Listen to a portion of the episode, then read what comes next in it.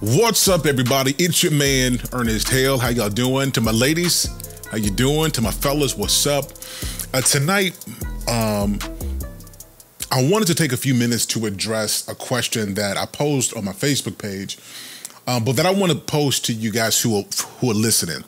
We look in the media and we see uh, this constant barrage of information in terms of other people's relationships, and um, I don't personally subscribe to what celebrities do in their relationships. They live on a, in a completely different sphere than I do, completely different world.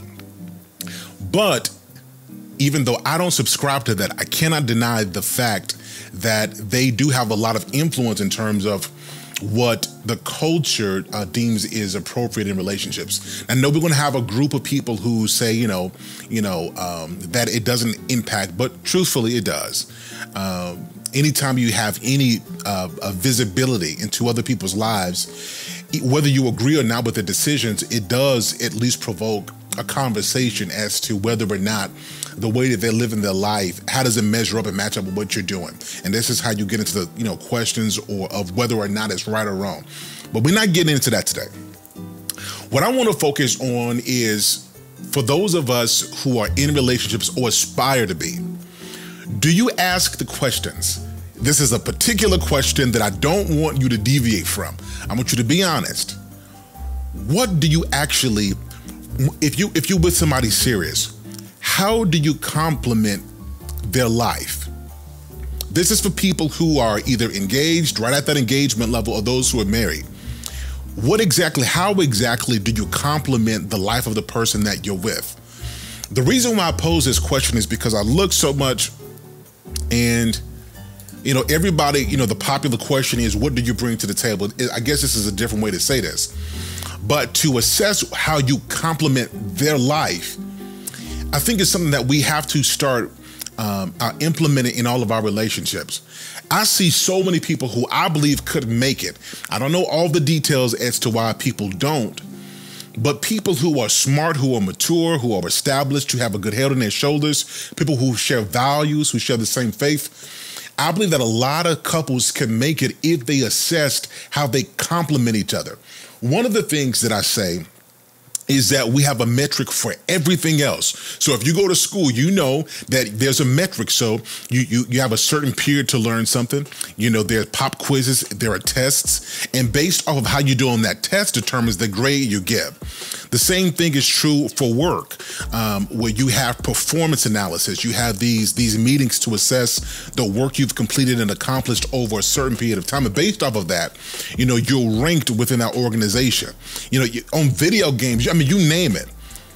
I think that because we don't have this when it comes to relationships that a lot of the things that we we do i think that we overestimate what we do right? This is why you get people who say, I am the table. Well, we'll define that, right? Define what being the table actually is. And I'm saying this beyond just what you do from a financial perspective, what you do from a sexual, I mean, to really define how you complement the person the other person's life. And because we don't have that metric, and a lot of people find offense in that question, I think that our relationships become stale and dry, and that the only time we feel the need to actually do something about it is when the relationship is on the brink of collapse.